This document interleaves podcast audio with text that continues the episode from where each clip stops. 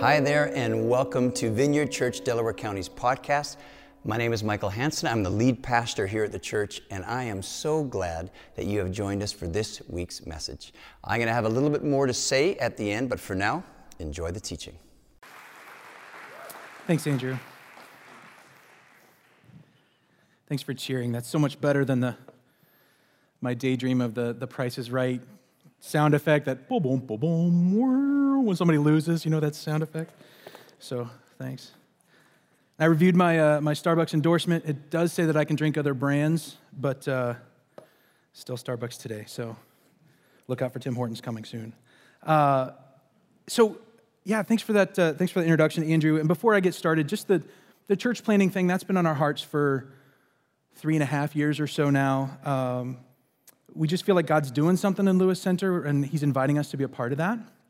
And, you know, when that first kind of went on our hearts a few years ago, when I stood in my backyard and I looked out over 1,200 acres of farm, not, not, none of it was ours, but, uh, but just empty fields, uh, it seemed a little weird to think about a Lewis Center vineyard. Now, there are 2,200 houses planned for just those fields, uh, and they've started to break ground, and there's more and more coming. So now it doesn't seem so weird at all.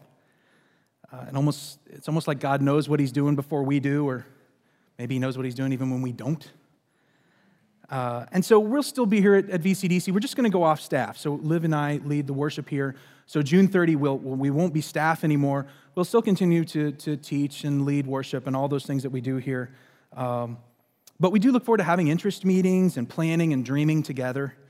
Uh, we love the idea of being super connected to VCDC both now and forever. We love this church. This is our church. Uh, we love you guys. We love this church. We love the worship. We love the people. We love the teaching. And I'm honored to, uh, to be teaching this morning. And the last few times that I've preached here at VCDC, I've been able to wrap a sermon series. That's my, my favorite thing to do. It means I can just glean off of all the awesome teachings that we've gotten so far. So I'll say in week one, Michael said this, and then Andrew said that, and Heather said this. And I just have to remind us to apply everything, and then, then that's it. Drop the mic, let's worship. So I really like to do that. But this time we are smack dab in the middle of the series. And as Andrew pointed out last week, we're, we're actually turning a page in the middle of the book of Ephesians here. We're, we're starting to kind of turn the page and get into some nitty gritty stuff, some super practical stuff regarding how we live our lives. So, to put it a little more comprehensively, in the beginning of, of the letter to the Ephesians, Paul has set up just how amazing God's goodness is and how amazing his grace is and his, his invitation to us and um, you know, how we're redeemed through Christ and how Jesus is the head of this amazing family that he wants everybody to be a part of. How, because of God's plan for creation, that we can be reconciled and redeemed through Jesus just by accepting what he's done for us. And that how, as we grow closer to him, we look more like him. As we get to know him more, we love him more. And Paul lays out how there's a mystery to that grace and it's open to everyone, whether you can find your, your ancestors in the Old Testament or whether you're on the other side of the world, which would be us. We're on the other side of the world. And today, that, that, that concept of being right with God is open to everyone, whether you've been in a church all your life and you've heard the verses we're going to cover a thousand times, or you've never stepped foot in a church, and these words are all brand new to you today. So let me just pray as I get started, and then we'll look at God's word together. So, Lord, I just thank you that you have a word for your people. I'm super humbled that I'm the one to give it. I just pray that I would not say anything more or anything less than what you want your people to hear. Holy Spirit, I know that it's you that causes us stirring in our hearts, that causes us stirring in us when we, when we hear your word, when we gather together to worship. And so I just invite you to stir our hearts this morning. Holy Spirit, would you come and do the things that only you can do? We invite you here. Holy Spirit, we invite you to do whatever you want. Lord, would you just put power on this message? Would you speak through me? And if necessary, just work in spite of me. In Jesus' name, amen. Amen. So let's start by reading today's passage. I like to read the whole thing in its entirety, and that way we can be sure that we have some context around what we're looking at before we start really digging. And again, today's passage requires even more context because the whole book of Ephesians has kind of been leading up to this, and we're getting into that day to day practical stuff. Now, I can explain a little bit more of that in a second. We're going to read Ephesians 4 17 through 32. And just, just to be clear, we at Vineyard believe that all scripture is God breathed. So when I'm going to say things like Paul's saying this and Paul's saying that, what I'm really saying is that the Holy Spirit, that God is saying this through Paul, through the scriptures. All right, so you can look it up in your Bible or your phone. You can follow along on the screens, but take a deep breath. It's going to be, we're going to go through a lot of scripture. Here we go. So tell you this and insist on it in the Lord that you must no longer live as the Gentiles do in the futility of their thinking. They are darkened in their understanding and separated from the life of God because of the ignorance that is in them due to the hardening of their hearts. Having lost all sensitivity, they have given themselves over to sensuality as to indulge in every kind of impurity, and they're full of greed. That, however, is not the way of life you learned when you heard about Christ and were taught in him in accordance with the truth that is in Jesus. You were taught, with regard to your former way of life, to put off your old self, which is being corrupted by its deceitful desires to be made new in the attitude of your minds, and to put on the new self, created to be like God in true righteousness and holiness. Therefore, each of you must put off falsehood and speak truthfully to your neighbor, for we are all members of one body. In your anger, do not sin. Do not let the sun go down while you're still angry, and do not give the devil a foothold. Anyone who's been stealing must steal no longer, but must work, doing something useful with their own hands, that they may have something to share with those in need. Do not let any unwholesome talk come out of your mouths, but only what is helpful for building others up according to their needs, that it may benefit those who listen. And do not grieve the Holy Spirit of God, with whom you were sealed for the day of redemption. Get rid of all bitterness, rage, and anger, brawling and slander, along with every form of malice. Be kind and compassionate to one another, forgiving each other, just as in Christ forga- I'm sorry, just as in Christ God forgave you. So you started to hear some do's and don'ts. Do this, don't do that. We're getting into the day to day stuff. But before we get into those do's and don'ts, I'm going to make our first point. It's just a two point sermon today. Easy peasy. This is the first point. It's not us versus them, it's the new us versus the old us. It's not us versus them, it's the new us versus the old us. Now, I know that right now, all I hear is us versus them talk. So much of our discourse is framed in an us versus them scenario, regardless of who the us is and who the them is, regardless of what we're talking about. It's us versus them or it's our side versus their side. It's an argument. As Christians, though, we have to be careful to navigate around discourse like this. As Christians, this is not how we're to dialogue with people, either inside or outside of the church. And we're also not to take an us versus them approach or perspective when we as the church look at the world. I've always loved that quote by D.T. Niles that says, Evangelism is just one beggar telling another where to find bread. One beggar telling another where to find bread. I love this quote because it really just reminds me there is no us versus them. But it sure sounded like there was some us versus them in that first chunk of scripture. Is that what's happening? I mean, let's look at it together. We're going to look again at 17 through 19. And I've underlined all the us versus them. So I tell you this and insist on it in the Lord that you must no longer live as the Gentiles do, in the futility of their thinking, their darkened and their understanding and separated from the life of God because of the ignorance that is in them due to the hardening of their hearts. Having lost all sensitivity, they have given themselves over to sensuality as to indulge in every kind of impurity, and they are full of greed. I read that fast, but you heard me accent a whole lot of underlined us's and thems. So, at first listen or first read, it really sounds like us versus them. Now, the group in the them category is the Gentiles. So, in your scriptures, there's just two groups of people there's Jews and everybody else, and everybody else is Gentile. And that's kind of what the word means everybody else. And so Paul starts with, I tell you this and insist on it in the Lord. Some translations even say, with the Lord's authority, I say this. You must not live like the Gentiles in the futility of their thinking, that they are darkened. It really sounds like we must not be like them. That sounds like us versus them. And I've heard a lot of well intentioned Christians and a lot of well intentioned Christian teaching making some pretty harsh us versus them statements using these scriptures or scriptures like them. But again, even with all of that text looking like us versus them, even with that scenario seeming to be set up there, even with all those words that I underlined, I still argue it's not us versus them. It's the new us versus the old us. So, how is that possible?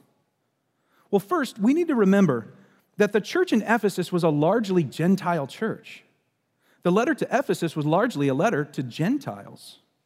So, what Paul is really saying here is you Gentiles must no longer live as the Gentiles do. It's not us versus them. See, the us versus them argument breaks down quickly. Now, if Paul's letter was to the church in Jerusalem, it'd make perfect sense. Jerusalem was a Jewish church, and Paul was a Jew's Jew. Paul had authority in Jewish culture and Jewish governance.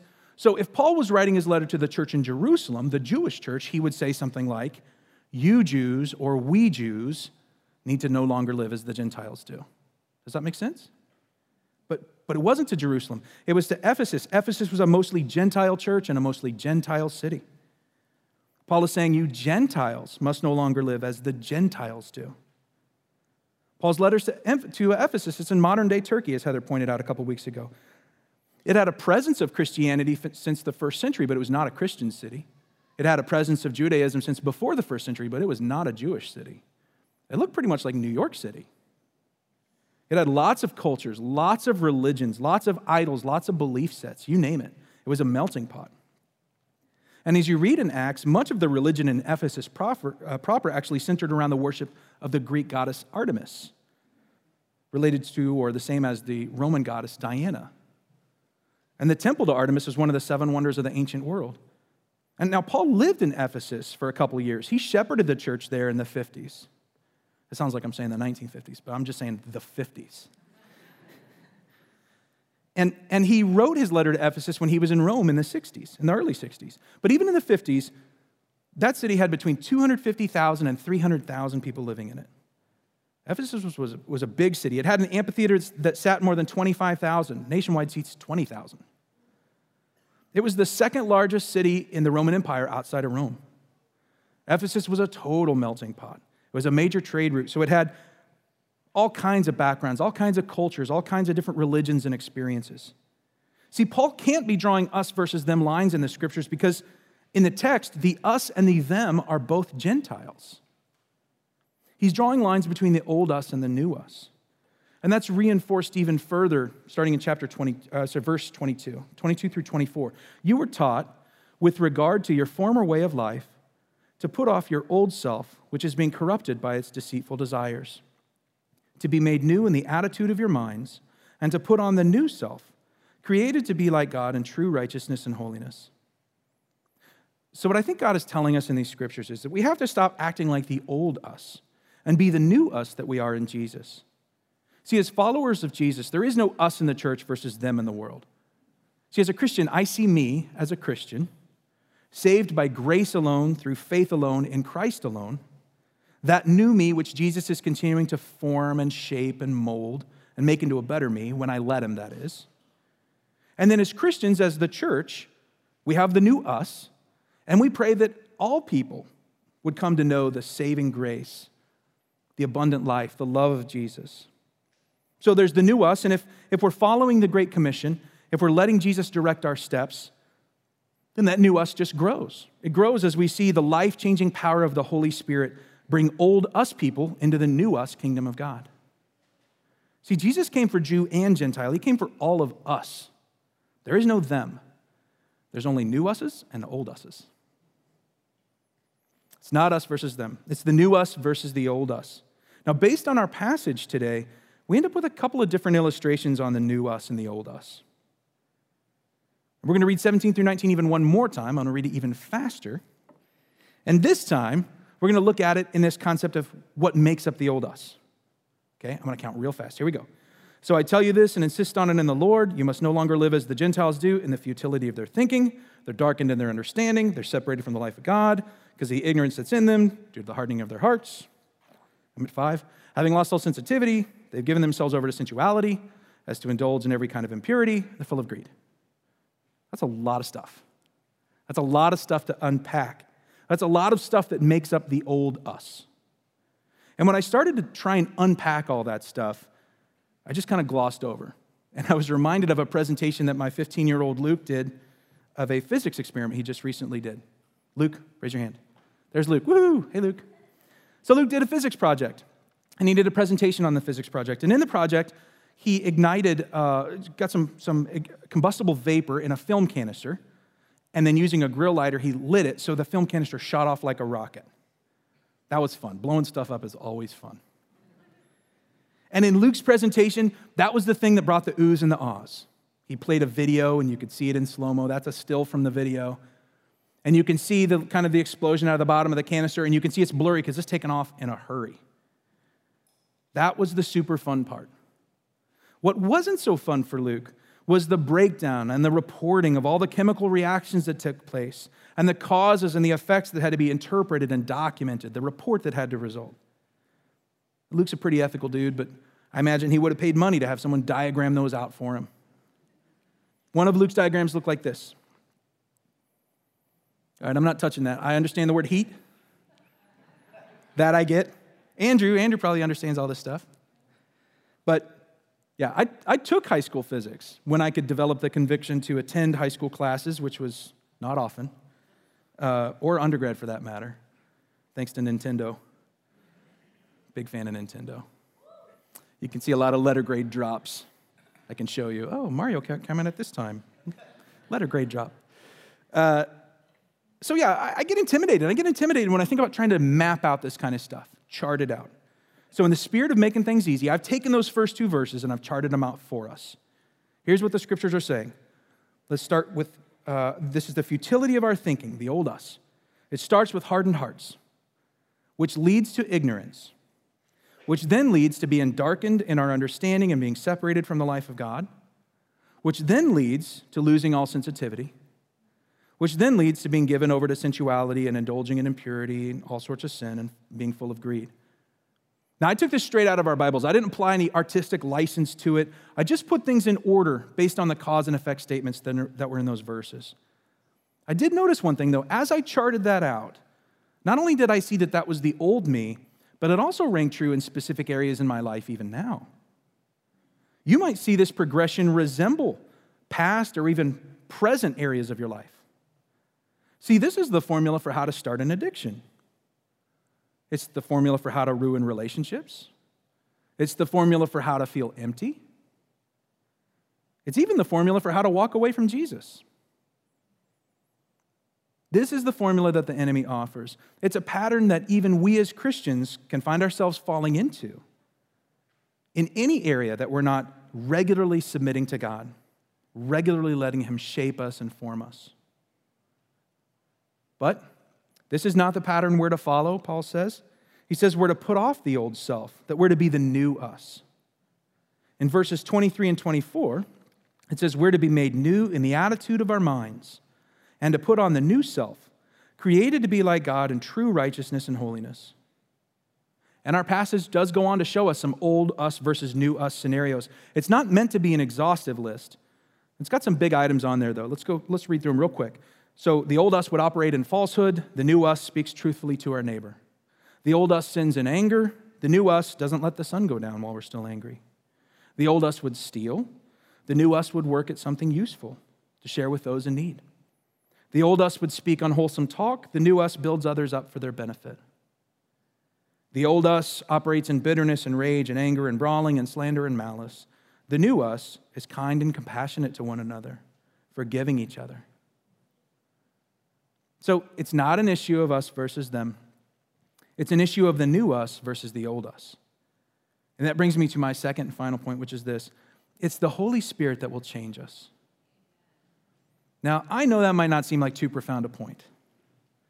But as I was preparing for this message, I was reminded of something.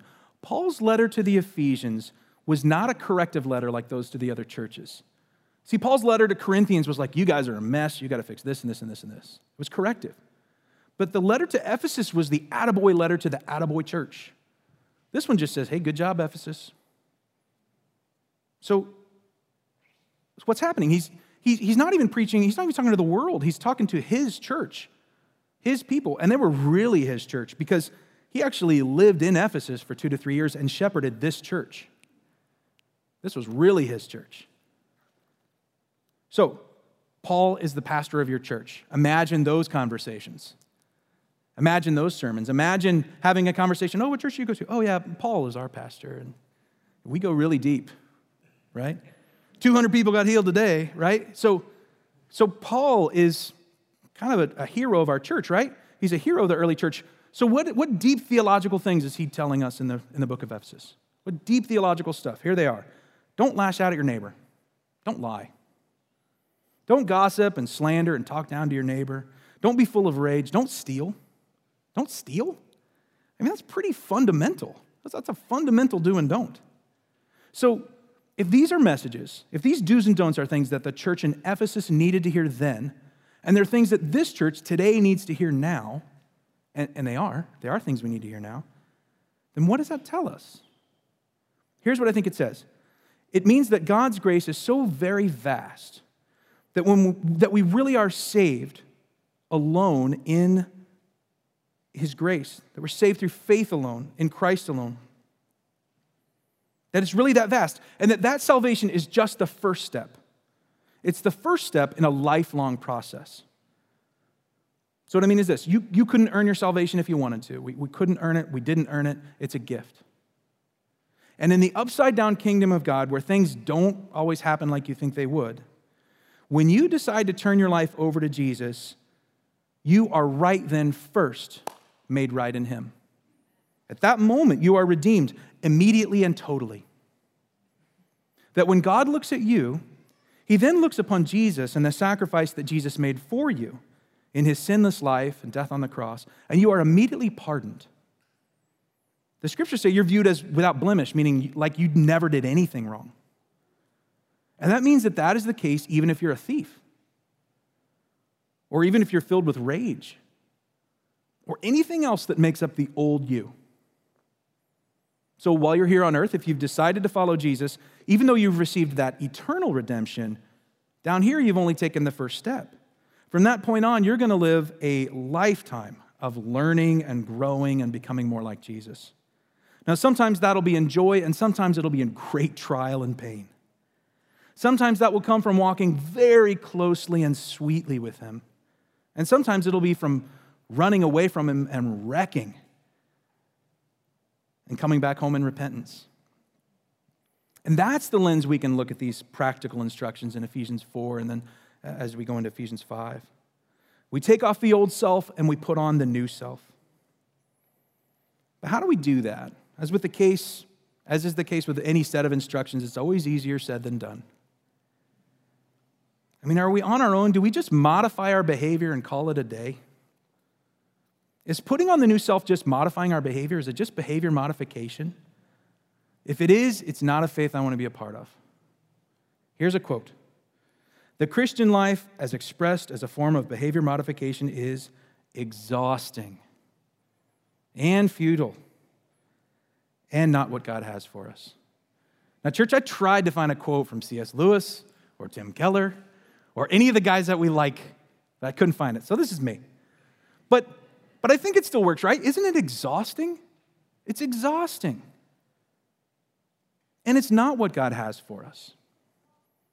Here's the deal the scriptures show us that we are to be made new in the attitude of our minds, that we're to put on the new self created to be like God in true righteousness and holiness.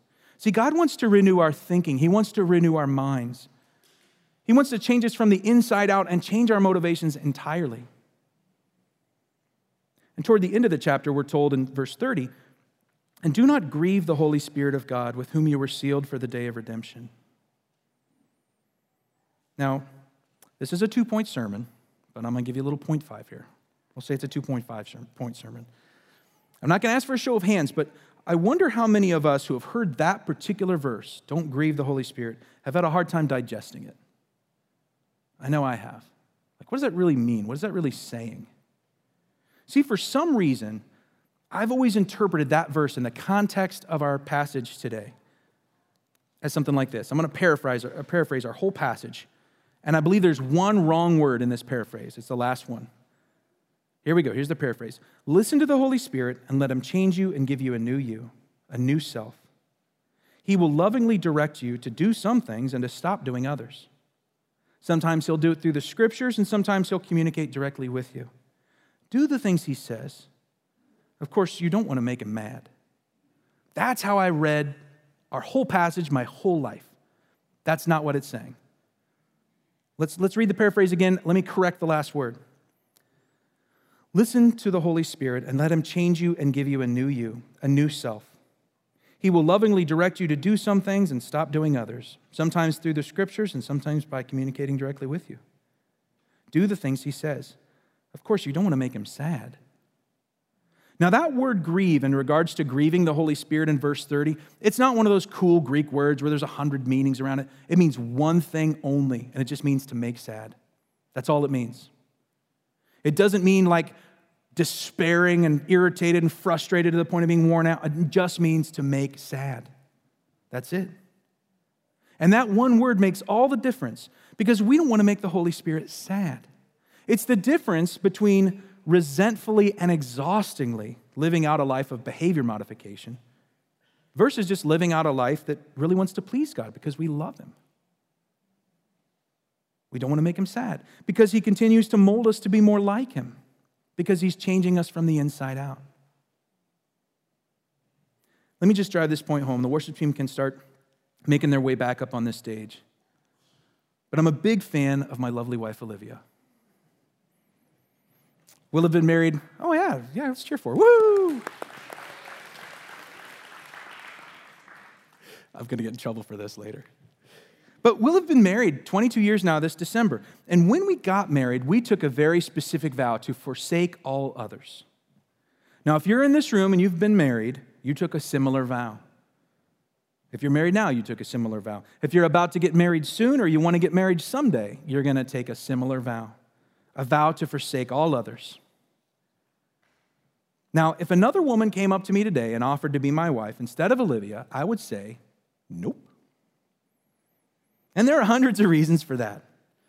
We love each other. We're best friends. We, we know each other like nobody else. We have history. We have children together.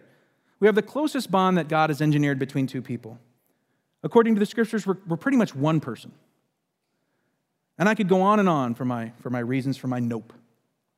But I can tell you this not one of my reasons would be this. Boy, would she be mad. I sure wouldn't want to make her mad. See, even if I were to say that, I'd be looking out for myself. I'd be, I'd be looking out for any fallout that, that could happen as a result. I'd be living a life of behavior modification, just trying to stay in her good graces. Now, if I would never say that about my wife, that that's the, you know, my primary reason for forsaking all others is because I don't want to make her mad. And my wife loves me imperfectly, quite frankly, and forgives me, quite frankly, imperfectly then why would I live my life in patterns of guilt motivated behavior modification towards God, who actually does love me perfectly, who actually does forgive me perfectly, like in a way like I never did anything wrong before? All I have to do is ask for that forgiveness. Why would I do that without putting on the new self, being made new in the attitude of my mind? Now, I'm, I'm sure I wouldn't say I don't want to make her mad.